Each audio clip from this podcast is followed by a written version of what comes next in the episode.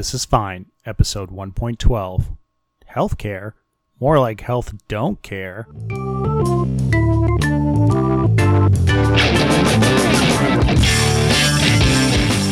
Hi, I'm Jeremy. And I'm Jerry. And today we're going to be discussing the state of our healthcare system, which is a delightful topic that I know everybody is really excited about.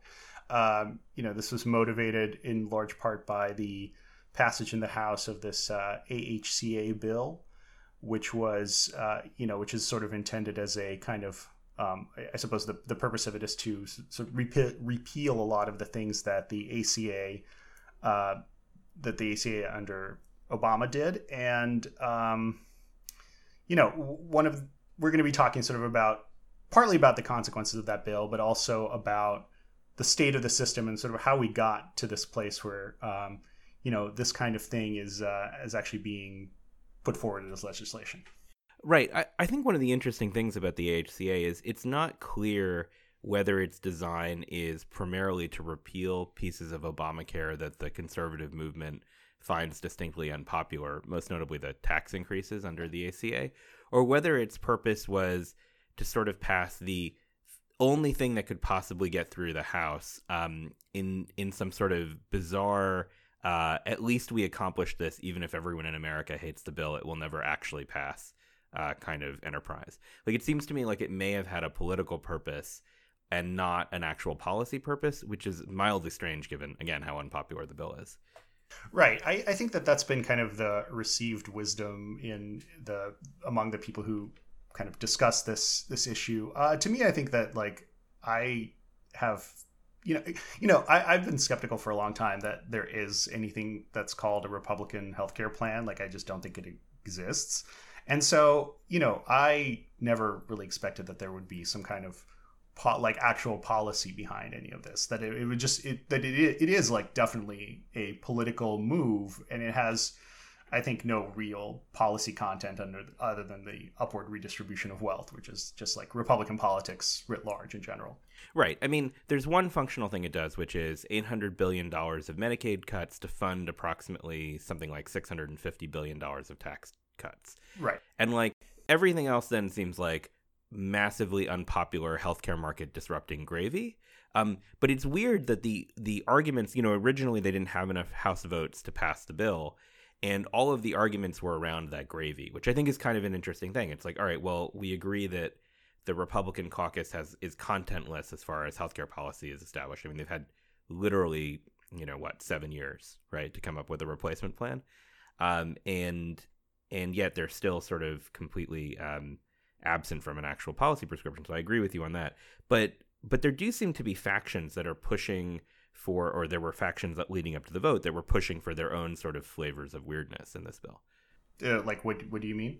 Well, I mean, like, you had the Freedom Caucus, right? And the Freedom Caucus was very resistant to preserving a lot of the guaranteed issue that's a part of Obamacare, right? So the ACA says that, you have to have basically community rating and guaranteed issue.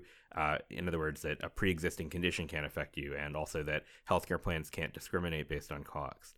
And it seems like the Freedom Caucus, one of the reasons the original time the AHCA went through was because most Americans strongly support this.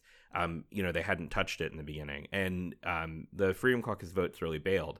And in this sort of go-round, it looks like one of the main policy levers that flipped in order to get a lot of those votes, which, at least suggests there's some sort of principle there, which is that they want to charge sicker people and women more for their health care. Which is, a principle of a type. Sure, I guess one could call that a principle. The thing that strikes me about this is that there are people, like, in the conservative world. I think there's this guy, Philip Klein, who's kind of, I don't know, he's often cited as a Republican, like, serious Republican thinker on healthcare. And, like, his line is, well, we think that the government should not, like, be involved in healthcare at all. Okay, fine. Like, if that's your position, I disagree with that just on a practical basis, but that's a position that I think can be argued and debated and, like, at least engaged at some level of intellectual honesty. The position that, like, the government should be involved, but the way that it should be involved is, like, by making healthcare worse, that's, like, not a like, there's no intellectual honesty in here. There's no like real policy. It's just a kind of maneuver that says, well, on the one hand, yeah, we recognize that people actually hate the current system and want it to be better, but we're not actually committed to making it better. We're just gonna make it worse, but pretend we're gonna make it better. That's what it is. Totally agreed. I mean, I think one of the weird things again about the vote is, if your position was, I don't want the government involved in healthcare at all, none of the Freedom Caucus members should have voted for this. Well, that's right. And if your position as a moderate Republican was that you absolutely needed it to be so that you didn't harm people who had pre-existing conditions, or you preserved the idea of community rating, you also shouldn't have voted for this, because the bill sort of both has a lot of government interference, but also sort of cripples. And again, interference, we should think back to last podcast, like there's no natural market in healthcare.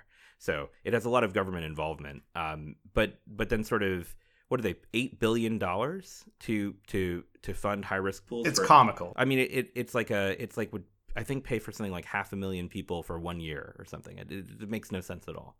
Yeah, I think this is a good continuation of sort of the conversation that we were having with Marshall 2 weeks ago, as you mentioned, in that, you know, at that time we talked about how, you know, there was this this idea that markets are like natural and they're somehow like self-equilibrating. Like none of that is really true, and it's not true, for example, like in the labor market. But it's also like doubly or triply or even exponentially untrue in the healthcare market. And I think one of the guides, I guess, that I've been using to understanding sort of the different ways in which this is untrue is this recent book by a woman named Elizabeth Rosenthal, who was at one point a doctor herself. Then she went into journalism, and she worked for the New York Times doing health reporting. And now she's written this book called American Sickness. And it's sort of a litany of various ways in which the American healthcare system fails us.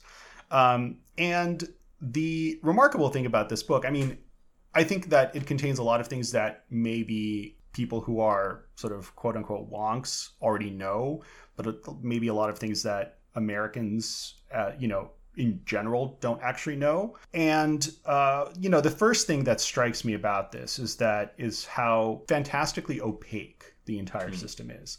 Like there is absolutely no way of finding out what something costs, how much it's worth, like what you'll be charged for it. There's like, it's like living in this postmodern world where there's no truth, there's no fact of the matter. It's just like, you just get these tables of numbers and nobody knows where these numbers originate, what they mean, like whether they correspond to any measurable reality. So that is like the zeroth order level at which kind of the system just completely falls apart as a market. Right. There's no price transparency. I had, unfortunately, an ankle injury last year, and so I've had to have two ankle surgeries. And what I thought was funny was the first ankle surgery was much more extensive. They put a lot of pins in. It lasted for like 5 hours. They, you know, got my leg working again. The second one was much shorter. It was basically to clip out some bad cartilage.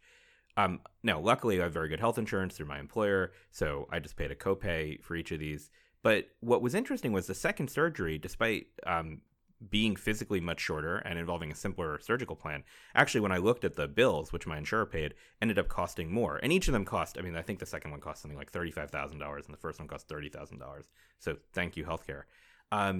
But right, it's totally bizarre. If you'd asked me ex ante, like, just try and estimate which one of these procedures will cost less money, I would have gotten that completely wrong. And if I'd asked my surgeon, I'm not sure he would have known. Right. One of the things that Rosenthal emphasizes in her book is sort of the extent to which it's impossible, not just for patients, but for doctors, even like well-meaning doctors who don't want to cost their patients money, don't want to cost insurers money, whatever. It's impossible to know what you're actually going to be charged. And one of the reasons for this is that there are all these different intermediaries within the healthcare market. And each of those intermediaries essentially, you know, takes a cut of any money that flows through them. And the way that the system is constructed is to incentivize as many of those intermediaries as possible. So you end up with a situation where like nobody can really know, because the only person who has that knowledge is the intermediary who sets the price. And the way that they set their price is also tied into you know, what they think they can get from the insurer, what their costs are in relationship to other intermediaries that they may be relying upon. So you get this like really complicated web of dependencies that is, you know, I think it is totally impossible to resolve. Right. And I think there are a couple important pieces of that. So not only is it totally opaque, but as you noted, there's sort of an inflationary aspect because the providers themselves don't know how much some of their cost inputs can charge. They're constantly sort of inflating their prices, right? And that seems really problematic. And then, of course, the second thing is, what's the function of price in a market? Well, you know, if I'm buying tomatoes and there are the more expensive organic tomatoes and there are the less expensive tomatoes, I can eat them, then decide on next Thursday when I'm making a salad, which tomato do I want to buy? These prices in this market also serve no sort of function, right? Like if you think about how markets work and what prices are supposed to actually signal, when I get another ankle surgery, I mean, knock on wood, hopefully I won't have to, but am I going to try and, even if I could, no cost, how would I comparison shop? Like what does price to quality even mean? Right, exactly. And I think that there's you know, one of the people who I think has done a lot of really good research on this and reporting on this is a Vox reporter by the name of Sarah Cliff. She's like their health correspondent. And some time ago, it was like a year or so ago, she wrote something about how she herself was trying to figure out, she decided to do this experiment. Like she had some ankle injury and she needed to, I don't know, I think it was also like an ankle surgery situation. And she said, all wonks hurt their lower legs. Right. Yeah. And she was like, oh, okay, I'm going to go and do some research about, you know, how I can choose like the least expensive treatment or something. And it turned out that this was basically impossible. Like she gave up after trying this for, you know, some amount of time. And this is a person whose job is literally to understand the mechanics of price, you know, of healthcare pricing and healthcare markets. She probably knows more about healthcare pricing, healthcare markets than almost anyone else in the U.S. Aaron Carroll, I think, wrote a similar thing. He writes for the New York Times and then also occasionally for Fox. And he's a physician and a healthcare economist, right? And it's similar sort of issue. So. Right. So I mean, this just goes to show kind of how complicated the system is and how that, you know, a person whose job it is to understand it still doesn't understand it really when it comes to her own personal treatment.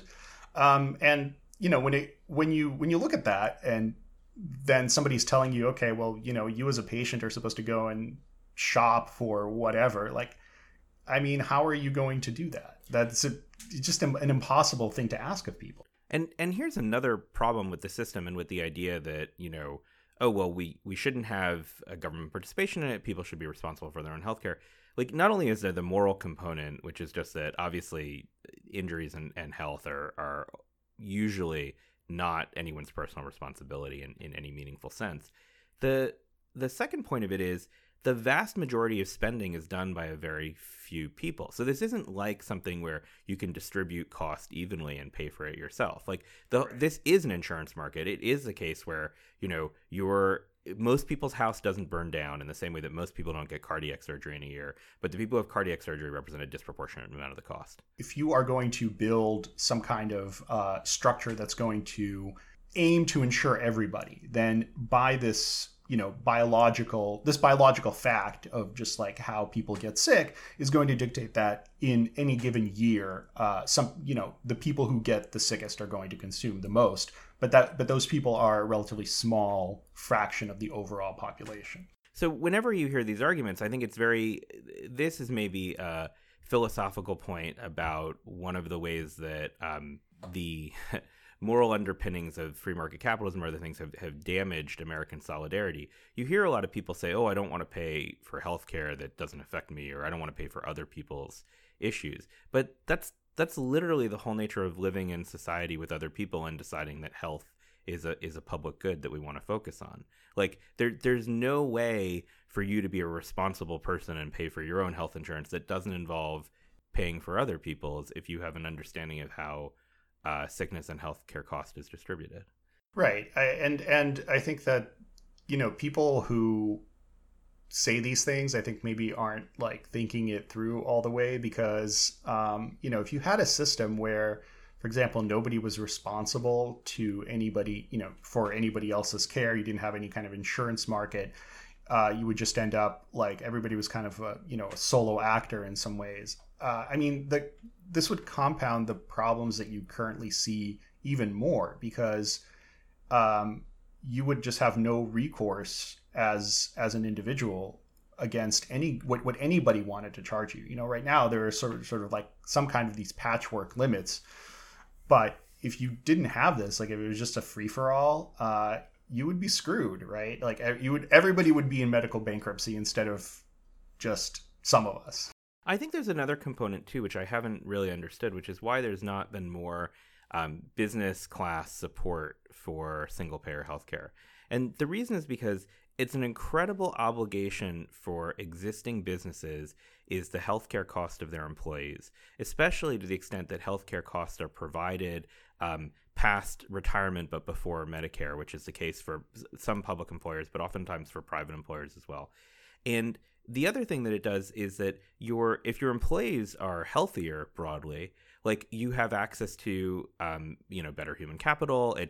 There are a lot of social reasons to think, boy, this is something that I, as an independent employer or a small business, don't want to take on the risk pooling of my 10 employees and would rather participate in the risk pooling of 300 million Americans and not have to like.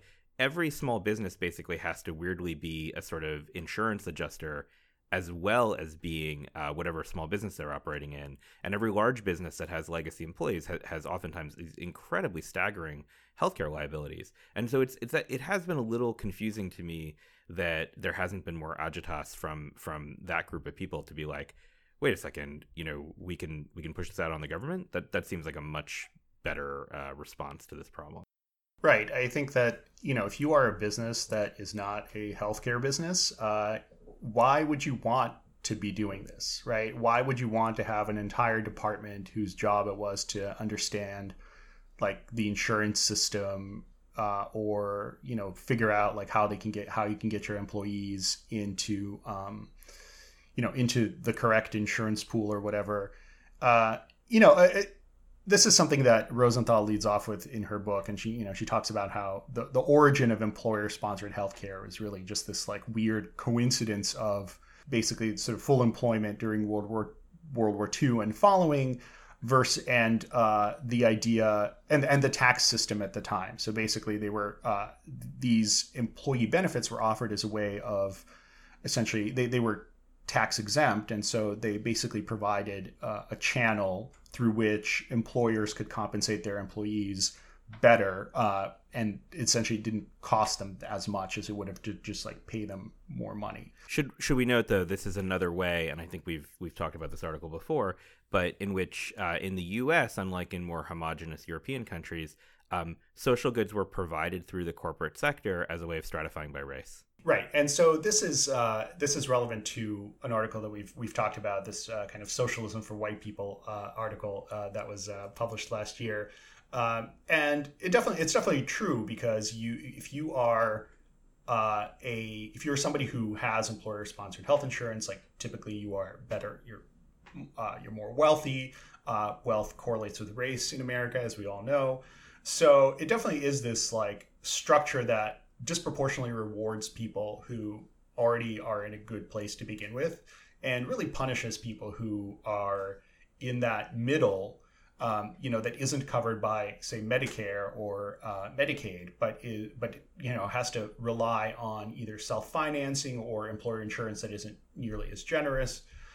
So, which I think explains to a great degree why people who find themselves in that position like really resent it, because you look up and you see people who can already just like afford the good care. You look down, you see people for whom the government is paying, and you're like stuck in the middle. And maybe you're getting some ACA subsidies, which didn't even exist before the ACA, but you still might not be getting enough to actually get you the healthcare that you need. And your premiums might have actually gone up, because before the ACA, you might have had basically a sham insurance policy, one that didn't cover cancer or that had a lifetime cap. And so your premiums might have been less, and you might have been sort of psychologically comforted, even if not actually protected from medical bankruptcy. But can we talk about that? Because that's one of the weirdest fucking things about the AHCA. So Trump comes in, here's his healthcare plan. I mean, he's not exactly a policy wonk, but the AHCA makes it far more expensive for Trump voters. Like, you could not target a bill to make it more expensive for people who are in their, say, 50 to 65, rural areas, areas that don't have competitive healthcare markets. You replace existing subsidies with a flat tax credit. It's bizarre. I mean, I think the Upshot was reporting some of them could pay like $10,000 more a year. And white people in their late 50s in rural parts of America, these are not, Hillary Clinton superfans. The politics of this is just like really amazing that they, really voted to fuck their own voters.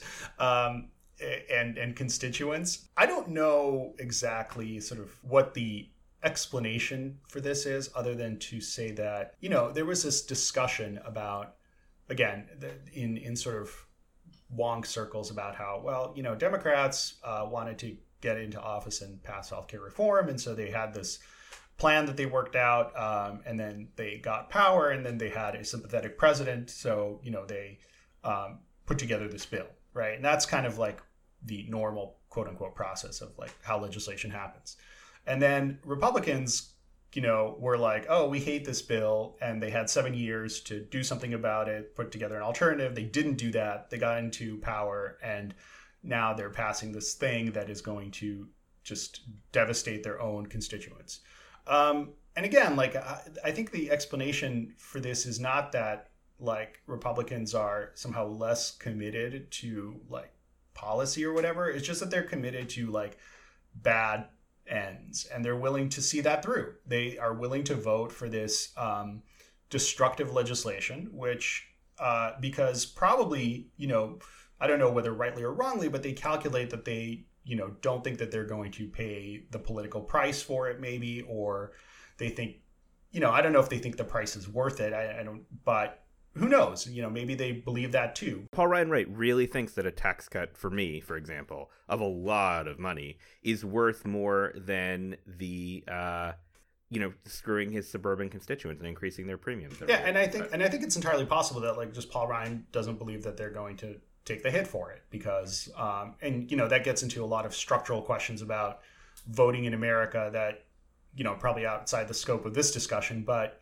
they might be right. We don't know. I guess we're going to see. And the other calculation here is that, maybe the Senate will just kill this, and we'll all get to look good for voting for this shitty bill and not have to actually, eat the consequences because the Senate will save us. Maybe so, that's part of it. First of all, I think that's insane.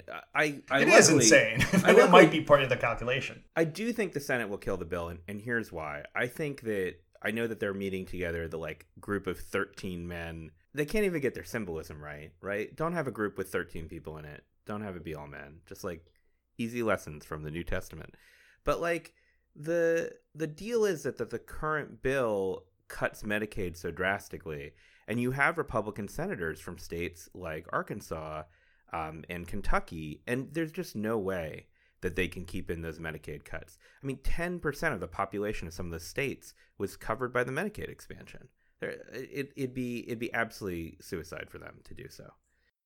Yeah, I mean, this is sort of like, I feel uncomfortable maybe citing this book because I disagree with a lot of its reasoning, but there's this famous book, like What's the Matter with Kansas? It was like Thomas Frank's, 2004 autopsy of the election. I think that book gets a lot of things wrong, but I think that it provides maybe like one way of thinking about it, which is that, you can vote to screw over your constituents even, and you might not pay the price because the alternative is like, democratic control of House and Senate, which will lead to abortions and forced gay marriages and like all kinds of terrible sinfulness. So maybe you're just like, that's the calculus. I don't entirely agree with this view. I think it, but I think that might be what they're thinking, right? Like, right. We're just gonna ride it out. Like Sam Brownback, still governor, despite like destroying, just completely destroying the Kansas economy. So right, and that, you know, it is a good point. So Sam Brownback's allies in the state legislature in Kansas have had some setbacks, but he and the other and the senator from Kansas, name I forget, I think Pat Roberts is that the senator? Anyway, but right, they've survived pretty strong bids from Democrats against them. On the basis of exactly the issues you mentioned. I'm not sure that plays everywhere. I mean, maybe that plays in Arkansas.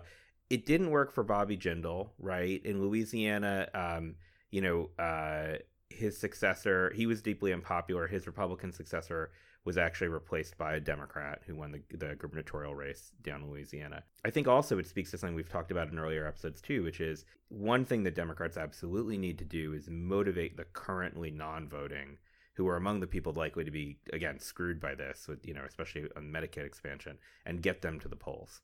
Yeah, I agree.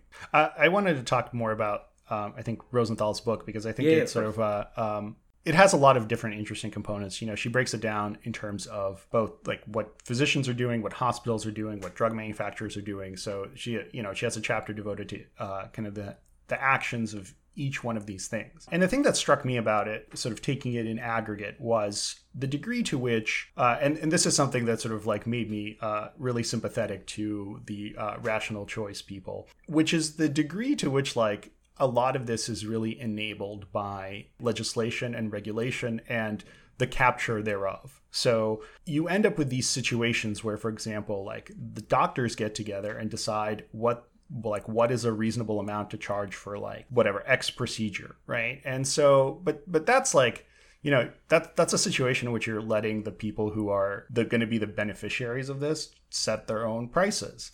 And then you have this hideously complicated patent system, which is supposed to theoretically spur innovation, but what actually ends up happening is that you're incentivizing, because of the way that the patent system interacts with FDA regulations, you're incentivizing people, for example, to keep generics off the market by retooling your drug that is meant to treat like disease X to do like also, oh, by the way, this also treats disease Y, and now like the clock is reset. Now I've got a delivery system, like, you know, before you had to, I don't know, this is like a real example from Rosenthal's book.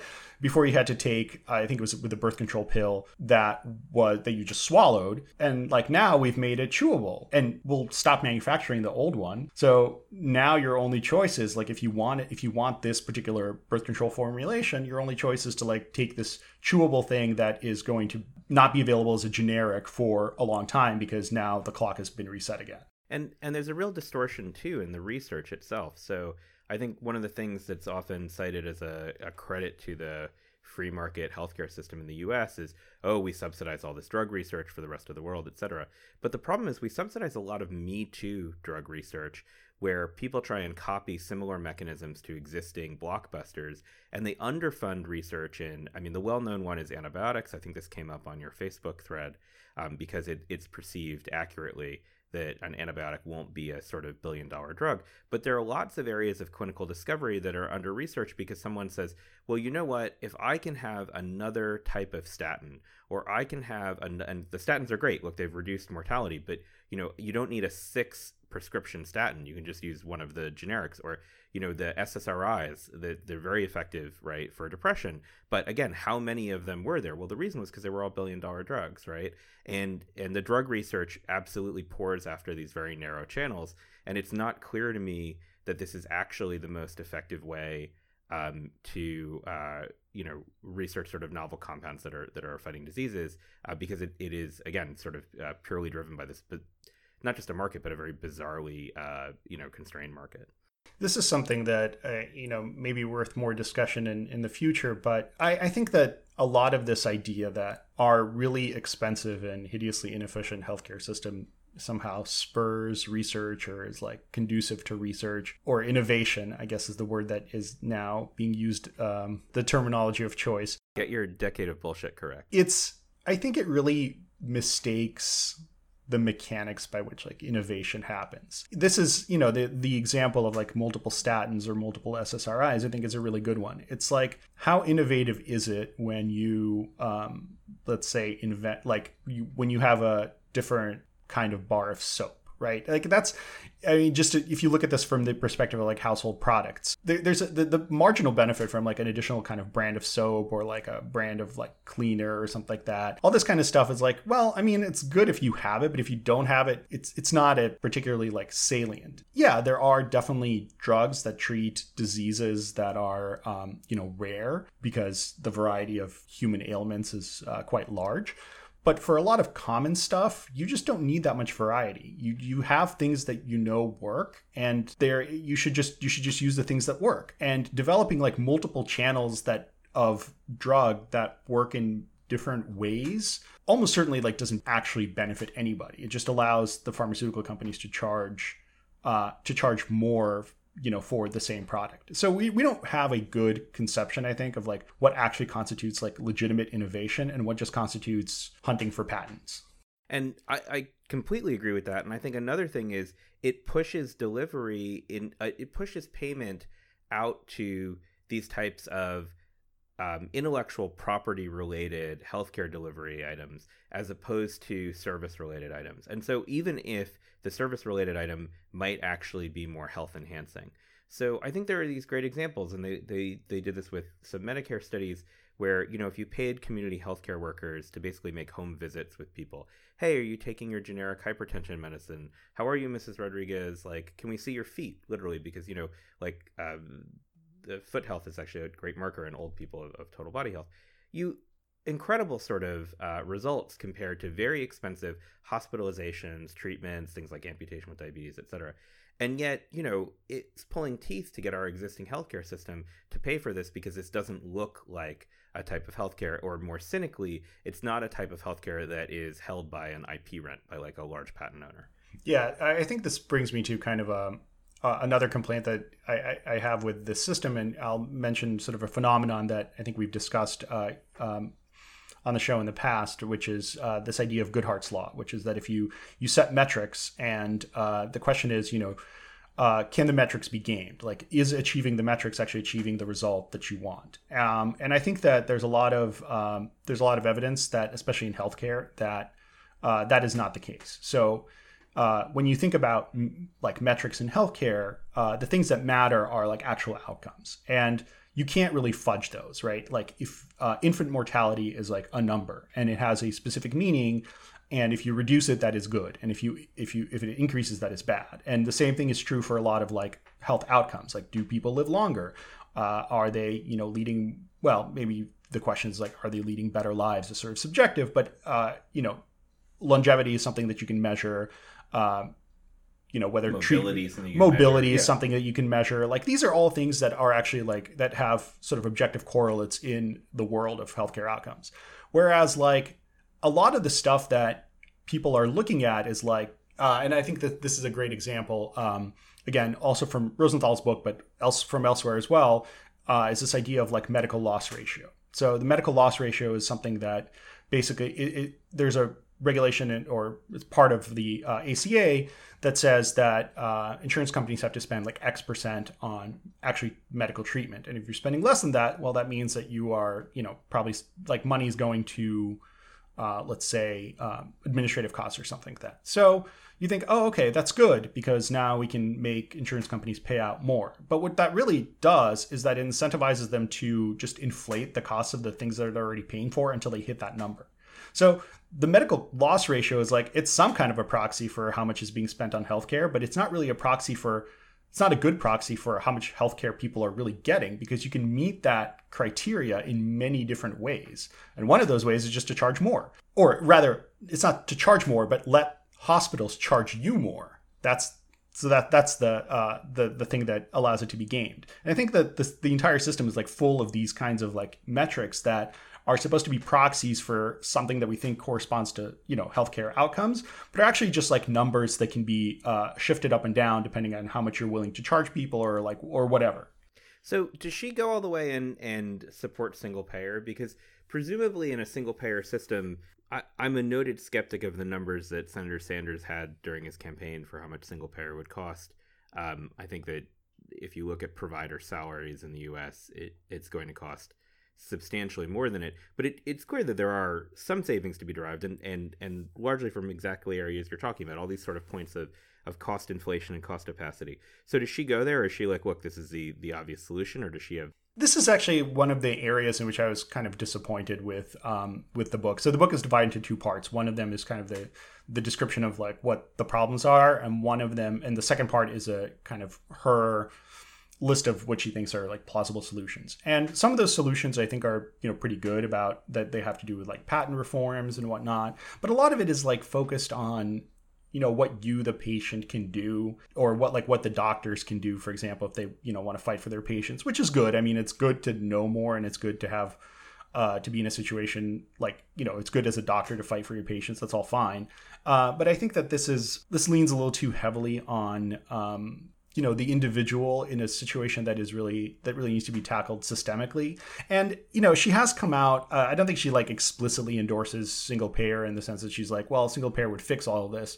But she has come out as like favorable, like very sympathetic to single payer, and in interviews. So I think that the issue for me with single payer, and like not when we talk about it, is that, as you say, like we don't talk about provider salaries because that is a very sensitive topic. And there was like this shitty article in the National Review, but I repeat myself, about how like, would you want to have a doctor who can't afford a Ferrari? I mean, like, I think that should tell you everything you need to know about the contents of this piece. But that is a conversation that we don't have, right? We don't say, hey, providers are going to have to take a haircut if, you know, under a single payer system, because a system in which, you know, a surgeon is making $500,000 or $800,000 a year is probably like untenable. Right. But although to defend providers for a second, I think one of the nice parts about a single payer system as well is you can imagine a world in which $150,000 of medical debt and having being paid $30,000 to $40,000 a year for a decade of indentured servitude. Like when you come out on the back end of that, I understand why a lot of people jump for the $500,000. I absolutely agree. I don't disagree with that. I mean, I think that this is like really a problem with the way that education, like medical education, is structured. You know, the fact that we have these limits on how many doctors you can educate per year. That's, you know, essentially like the AMA as a cartel that keeps the supply of doctors to what it thinks is like a good number, instead of just allowing, you know, as many doctors to become educated as you want. But yeah, I'm totally sympathetic to that. I mean, like it, you know, I have multiple doctor friends, and they have, you know, very high debt levels. And it sucks. Like it's not, I don't think it's good. I think if you have this notion that doctors are really like valuable, you know, really valuable people to have, then probably you shouldn't have a system that incentivizes like $200,000 of debt, because that in turn feeds back into a system where you're incentivized to like make more money, because you have to make up for like that $200,000 that you're. And that's why we have a shortage of internists, of pediatricians, of gerontologists. Oh, right. Right. All of the core, you know, your family doctors who you need. Because there is a much lower paid specialties, right? Our system of funding pushes people outwards into, you know, plastic surgery, radiology, et cetera. Well, that's right. And this is kind of, this feeds back, this turns the whole thing into like this vicious cycle where the people who are able to make the most money are the specialists, which like, you know, you need specialists. Like that's not to say specialists are bad. But you don't need everybody to be a specialist. You need a lot of primary care physicians. You need pediatricians. You need, you know, internal medicine people.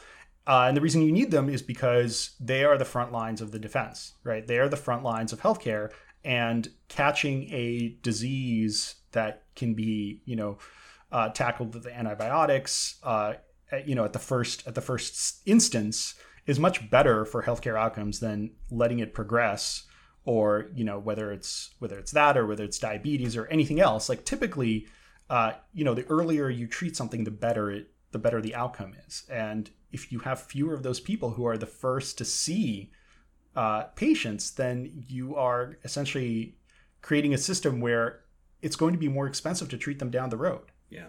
I mean, I think an interesting thing about this debate is healthcare is currently $1 in $6 of GDP. It's actually a little more than that, but $1 in $6 of GDP. That is so much. And no one wants to pay $1 in $6 of their income for healthcare. So even this, I mean, I'm a single payer advocate, but I do think there's something where in order for single payer to work, you have to convince enough Americans roughly that there are going to be these massive dividends, and hopefully that these dividends won't come out of provider salaries. But I think they will come out of provider salaries. Like that's my point, is that I think we don't have that debate because it's unpopular to say doctors will have to, like, some doctors will have to earn less money. And I think that the balance should be shifted, like, away from specialists and towards primary care physicians.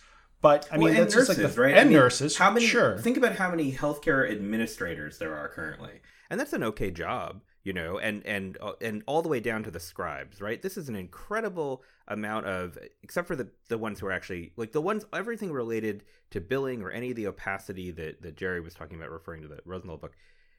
If you were to replace those people with actual healthcare providers, like think about just the gross quantity more of healthcare that would be, you know, in that system for citizens.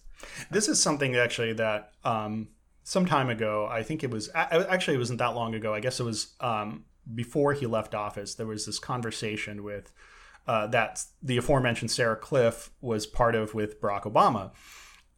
I think that's the context in which it took place, but maybe I'm misremembering it. So I'll have to look it up and put it in the show notes. But basically the question went to the question of single payer, and Barack Obama gave a justification which I think is just like totally bizarre, which is he said something like, well, what happens to all those people who have jobs in the current healthcare industry? Like, you know, you say, okay, well, that would make healthcare delivery more efficient because you'd have a lot less administrative overhead, but then there are like these, you know, 4 million or however many people there are whose job it is to, like, you know, do medical coding and, you know, move all these papers around, and like, what will happen to them? And the reason I think that that's like just totally crazy and like detached from reality is that that's not a conversation that we have about any other kind of improvement. Like, we don't say, oh, you know, I mean, some people want to say, I guess, but it's not part of the national conversation to say, oh, well, we should like totally outlaw automation because people will lose their jobs, even though it is true that people like do in fact lose some kinds of jobs to automation. But we don't say like we should stop doing this thing that we think is good because like people lose their jobs over it, because we have this idea that, okay, like people will get other jobs. And nobody makes this argument in any other dimension or any other part of the economy. And I think it's just like, it's not really a serious objection. I mean, yes, like people will be displaced, I guess, if that system goes away, but it's not like they have, you know, it's not like they'll be displaced into, I don't know, like whatever, just abject poverty. I mean, there's plenty of situations where you need administrators and office assistants and God knows who. These are largely urban, living people, where there's, of course, who have skills that are involved in symbolic manipulation. Like, so in theory, these are people who are more flexible in the labor market. And I think to the other point about what Jerry's saying, I'd add this, which is that unlike many other disruptions, this one will increase aggregate demand. So, you know, if you have automation that takes away workers and makes goods cheaper, it's not clear that you increase aggregate demand in any way. But if you increase everyone's wages by drastically reducing the amount of their wages that goes to healthcare cost, they have just more money to buy stuff. That's right. And they're going to buy more stuff, and then someone needs to either make or serve them that stuff. That's right. Like, I think that single payer has probably a larger growth impact than we should use dynamic scoring. You know, fuck these crazy, if you cut cap gains again, wealthy people will buy more yachts. No, the real trickle down is when you cut healthcare costs for every American and they go out and they buy, another Ford. Like that's the real aggregate demand stimulus. Right. And I think that there's a secondary benefit here too. Well, not benefit, but so I think the discussion about single payer, often talks about eliminating kind of this insurance, like this morass of insurance, I don't know, like swamp people, not swamp people, but it's run by swamp people, but more like just this complicated system where, you know, like your medical care has to travel through all these different channels in order to be delivered to you.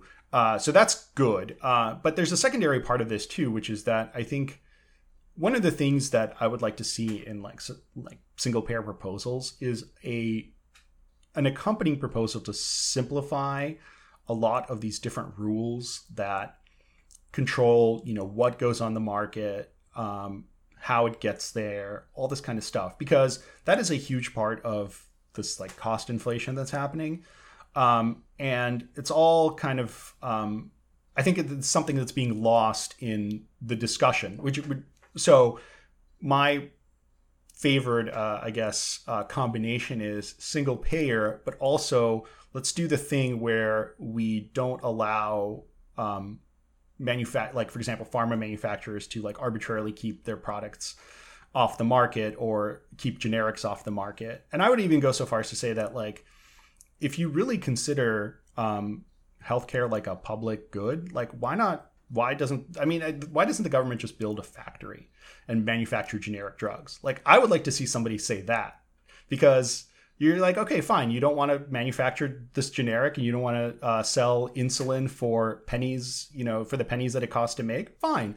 We'll do it ourselves, right? Like there's no right to like, you know, corner the market and then charge whatever the price, whatever the market will bear.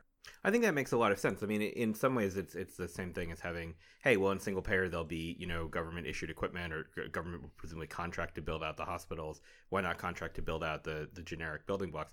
I'd also say on the other side, and I'm trying to remember whether it was Brad DeLong or another economist, this can also go in the show notes, but our current method of drug discovery, you know, the government could put out large prizes and then own the patent right for a drug. So instead of saying, well, everyone's going to try and make the next billion-dollar statin, you know, the government could just say, hey, if you make an antibiotic that, you know, cures MRSA or that doesn't look like the existing sort of antibiotics that are on the market, we'll give you $2 billion. And this would spur a tremendous amount of research into antibiotics. And you could imagine, you know, instead of the current system where, you know, we have this hep C drug now, which really cures hepatitis C, which is an amazing breakthrough. But I think it costs $90,000 a patient. Like, that, yeah. Like, it's unbelievable.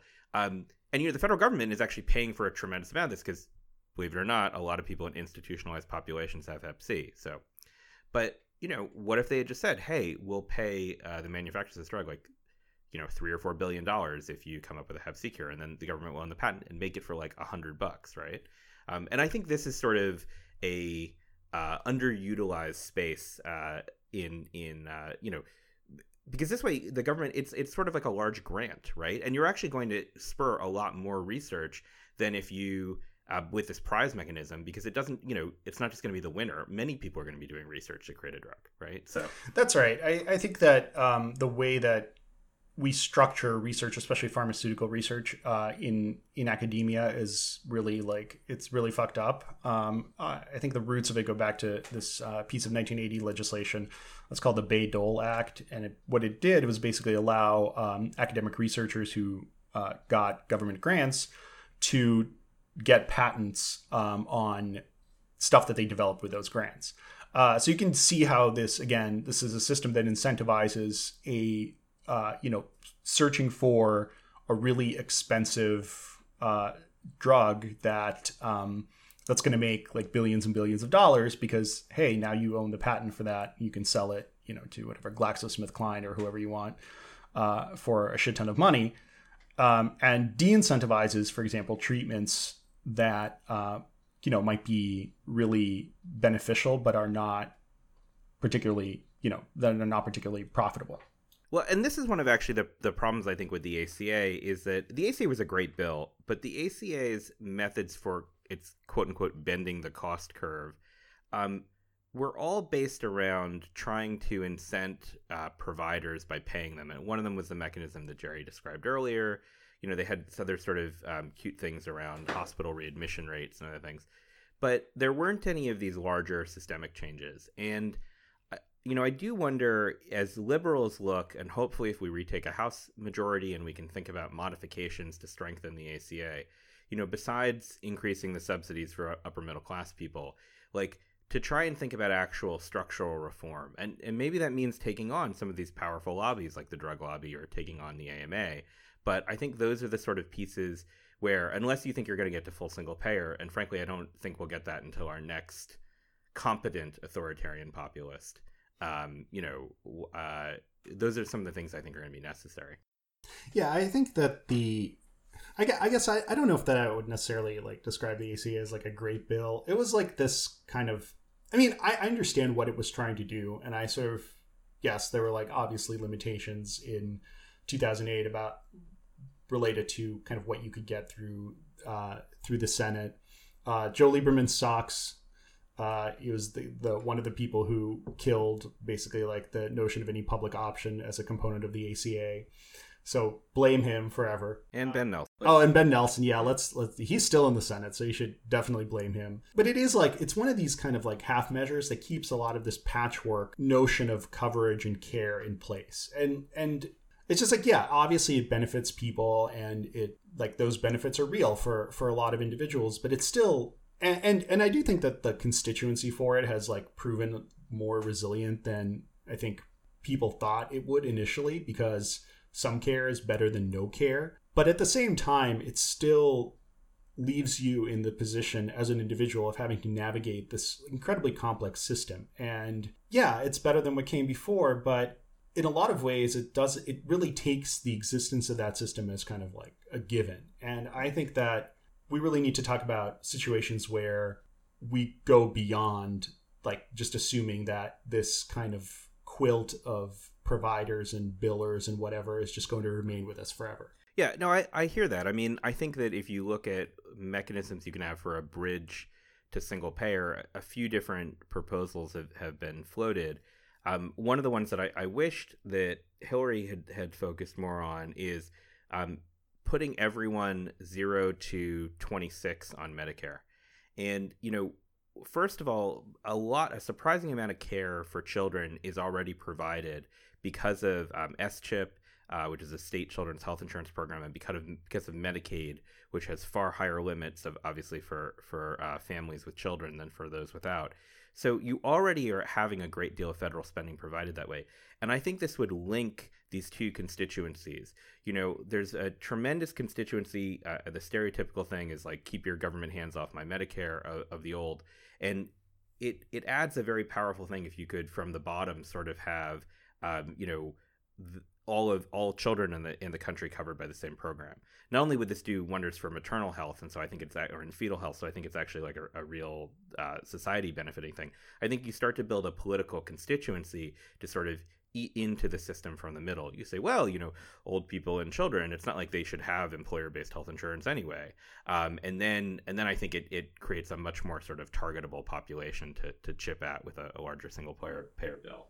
Yeah, I mean, I think that this is probably a good way forward, especially, you know, with children. It's like, it's just amazing to me that, you know, we still have this, we're still laboring under this kind of, I don't even know what to call it, but this delusion that originates maybe with, I don't know, American Calvinism or something like that, where the sins of the fathers are passed down onto the sons or what have you. Because, like, you know, you'd think that if there was a less you'd be hard pressed to come up with a less controversial position than that children don't deserve their ailments. Like, they have not done anything that is morally, you know, that could be ascribed that could be described as like morally consequential in the sense that they like deserve it. And yet there are people out there who are like the Republican Party basically says, oh no, actually like children do deserve it, like on account of like what their parents did, which is like a morally obscene argument. Yeah. And so I think that like the one good way of moving forward is to say, hey, no, that's bullshit. Like, children don't deserve stuff. Like, we should just give it to them because it will make them better off. They're not like fully functioning moral agents in their own right at the age of 2 or whatever.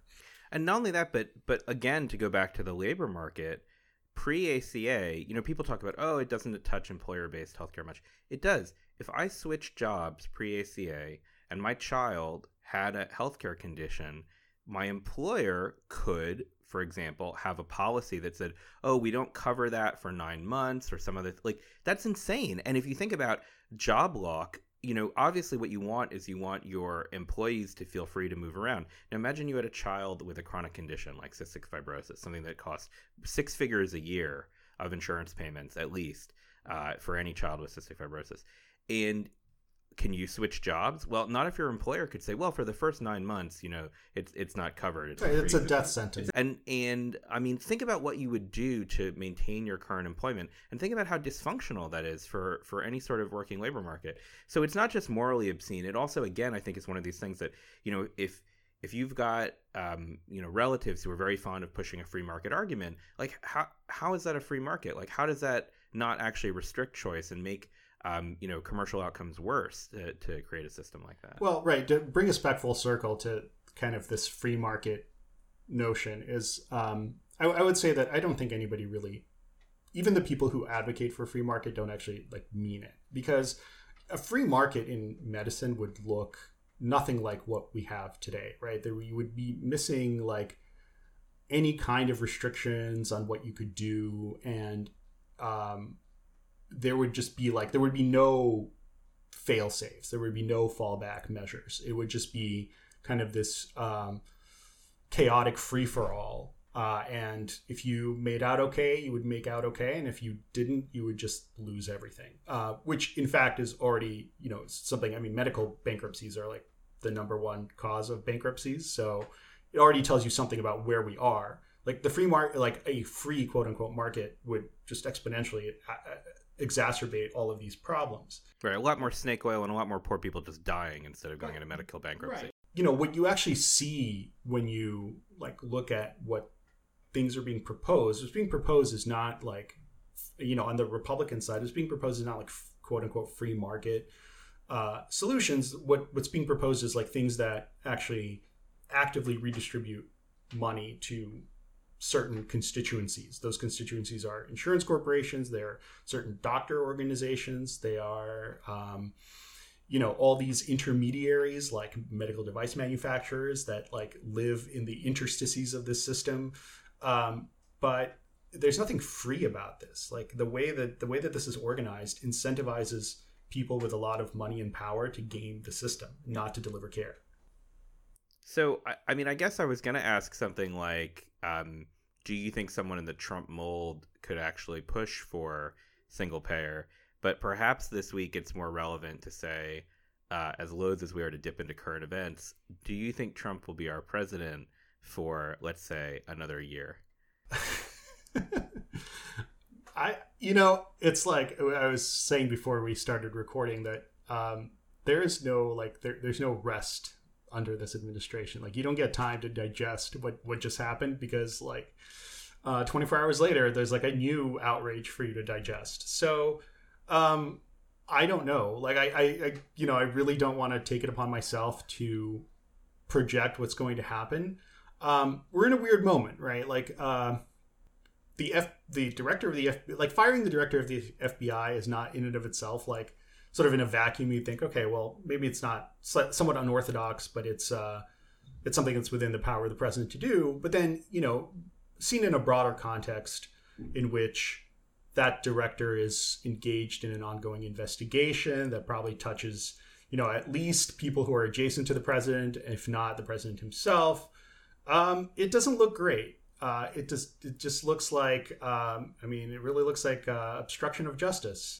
Right, and the president came on TV to basically say, the story that everyone told you is incorrect.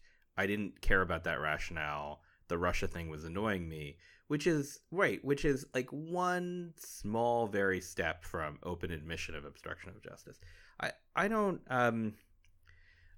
you know, I'll say what I did in I think a previous podcast. I don't know if it was How Deep Is Your State or another one, but that I don't actually think that it went all the way up to Trump, the Russian stuff, just because I don't think that's sort of his bag. Like, I think he's corrupt and stupid, but I don't think he's like, yes, I'll trade you this particular Ukrainian policy in exchange for money. Like, that seems much more like Manafort, say, the guy who, like, obviously laundered tens of millions of dollars during the campaign. Right. I think that, like, the reason why I don't think that there's, like, a direct collusion between, for example, like, Trump and Russian ambassadors or whatever, it's just because like Trump is not smart. He's a stupid person. And he just says things, right? He's just this kind of free-floating stream of consciousness that'll just say whatever. It's entirely possible that he said things to the Russian ambassador or something that maybe could be construed as something, but I think it's pretty clear that there's not actually, there doesn't seem to be any actions behind it. They're not doing anything that seems to be really connected to, that you could look at it and say, oh, this is something that is a huge material benefit to Russia. It's just whatever probably happened there, if anything happened, was just Trump telling people what he thought they wanted to hear, which is kind of what he does. But the henchmen that are circling around him are almost certainly implicated in something shitty, because Manafort and his weird New York real estate money laundering scheme, which I don't know if we've talked about it before, but he's got all these different apartments in Brooklyn. Yeah, he's got a building a couple blocks away from me with a mortgage out on it for 3 times the building is worth, which is all owned by some Trump ally. And then there's the whole issue of he really was being paid off the books when he was working a previous campaign for, was it Yanukovych, the Russian-supported candidate in the Ukrainian election? So look, these are bad people. The funny thing is, this is where Trump's an idiot. Obstruction of justice is something that could bring down a president. Oh. Having a bunch of your aides do crummy stuff and get convicted, nope, Iran-Contra. That shit goes, and Trump would survive that. Whereas I think Trump with the, it's true, FBI director's been fired before, but I think Trump is really actually walking a perilous line here, where he's getting close to actions that could actually imperil his remaining president. I would maybe to think that that's true, but at the same time, it's just the question here is, are Republicans willing to do anything? And the answer seems to be that they're not. They've just gone full all in, right? They say they don't care. It's within the president's authority, even though, guarantee you that if Barack Obama had fired James Comey after, in the middle of the summer, we would never hear the end of it. Yeah. It would just go on forever. Part of this, though, right, is because Republican support for the president is still 85-90%. Yeah, they're not paying a political price for it. Yeah. Do you think that'll change, or what do you think it would take for that to change? I think what it would take for that to change is evidence of actual wrongdoing to come out. And when I say change, I think that the change is going to come at the margins, right? It's not going to be he's got 85% support among Republicans and now he's got 50%. It's going to be now that percentage maybe dipped below 80. That's maybe a warning sign that, because right, elections in American politics, especially presidential elections, are won and lost at the margins. Right. So, marginal erosion of Trump support, maybe that would serve as a kind of a warning flag. But I think that more realistically, what will happen is that this whole thing just drags on until 2018. And if Democrats can get the House back, they can open investigations into it. And if, and maybe until 2020, I think that the problem is that the warning signal is kind of decoupled from the actual consequences by time. So until you really feel it, really cognize that this is a real problem. Republicans are catching a lot more shit for the AHCA than they are for Trump, because that's immediate and felt, whereas this malfeasance going on at the top is kind of people view it, I think, a little bit abstractly at the moment. But if something comes out, if the continuing investigation actually turns up something, then maybe they could. I mean, I worry that basically there is no smoking gun. So I'm sort of hoping he'll basically bring himself down by these type of institutional actions. But right, you're right. The Republican politicians have absolutely declared that they are all in for just an ungodly abrogation of all the sorts of constitutional norms, rule of law. It's got to be a bad couple months for anyone who claimed that Republicans were in any way principled. And I know I'm not, it's not whatever name calling in American politics, but seriously, you know, you've got prominent but retired Republican figures who worked in previous administrations basically saying, I'm going to quit. I can't be a Republican anymore. This is worse than what happened under Nixon, et cetera. Yeah, I don't know, actually. I don't know how much stock I put into a lot of this. I think that, you know, there's this tendency, I think, in American politics right now to view Trump as kind of sui generis. I don't think that that's correct. I think that this, you know, Trump is a kind of a continuation of a lot of the abuses that happened under Nixon and Reagan. I mean, we mentioned Iran-Contra. Iran-Contra is like a great example of a situation where if you just say, I didn't know this was happening, you can just, nothing will happen. There will be no consequences. All the people who went to jail in relationship to Iran-Contra are pardoned. They're all like right-wing celebrities now. That and the fact that, you know, Nixon was pardoned after stepping down. All of Nixon's people, to the extent they're still alive. Exactly. What that shows is that there's just like no consequences, right? And this idea that Republicans like used to be good before, I mean, and now they're like bad. I don't know that I believe that, because each previous generation of Republicans like has run interference for like all of these people who definitely committed actual crimes and were sentenced for them and are now like their mythical conservative heroes. So to me, it's just like, okay, now we see what the real deal is. Like now there's not even the pretense of like, oh, you know, we have to safeguard these institutions, blah, blah, blah. It's just like, we're just going to do whatever keeps us in power. Right. You're saying, look, this is still the same movement that gave Oliver North a radio show. Like Absolutely. You just can't, just because these guys are dumber. And I think it is actually amazing. I mean, I think Trump, you know, I was a long believer in you have to be smart to, you know, get through the presidential race in the way that you do, take down as many opponents as he's done. Like he's really got some sort of marketing genius. But I don't know, you read these transcripts, and now that I think the media hates him, they're just publishing the unedited transcripts. And he sounds very either demented or just completely like someone who's never read anything, and unable to keep no a single idea. Thought in his head, I mean, really. Like, this is a dude who literally thought that, like, health insurance should cost $15 a month. And, like, maybe in some kind of fantasy world, like, even I don't, the wildest advocates of, like, a single payer don't think that. Like, nobody believes that that's a real number. And he's just like, the reality is that he just doesn't know anything. Well, he did come up with priming the pump. So yeah, he invented priming the pump, as we learned this week. But yeah, there's no there. It's just, it's just all like reaction to whatever is in front of him at the moment. But the problem is like, not just that that's what's happening, but the problem is that he's surrounded by enablers, primarily the Republican majority in the House and the Senate. Right, who's more evil? I actually think Paul Ryan is arguably more evil. Oh, Paul Ryan is far more evil. I guess this comes back to the question of like variance, you know, as like the potential catastrophic consequences with Trump are greater.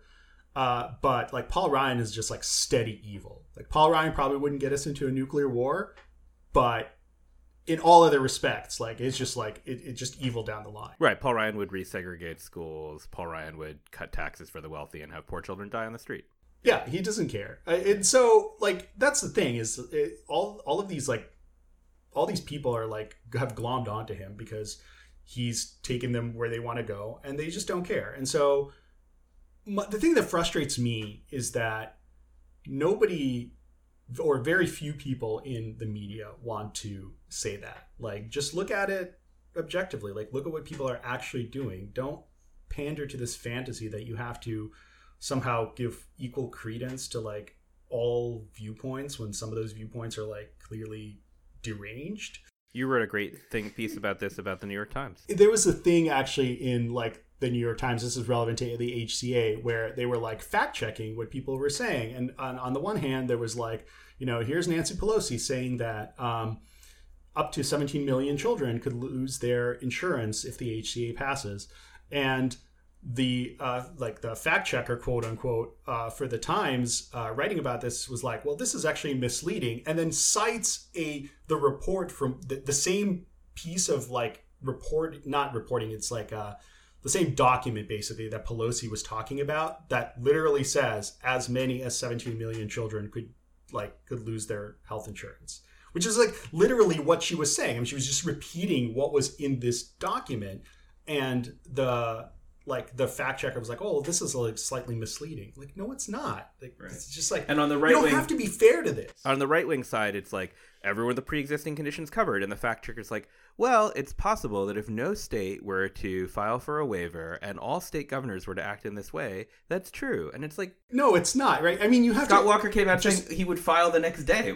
Just have to look at what happens one step away, right? Like, you can't just look at a law and the text of that law and evaluate it in a context-free environment. The context is that if this passes, if this becomes law, a lot of Republican states will in fact ask for waivers.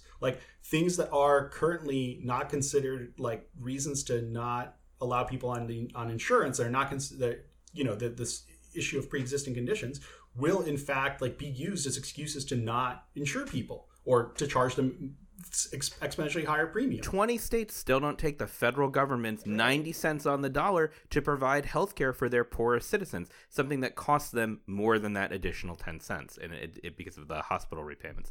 So it's absurd to think, right, that these states wouldn't do so. And in general, I think the Times fallen down on the job, although I think we're hurting them in their pocketbook because, Sulzberger wrote a letter to a number of people or an email.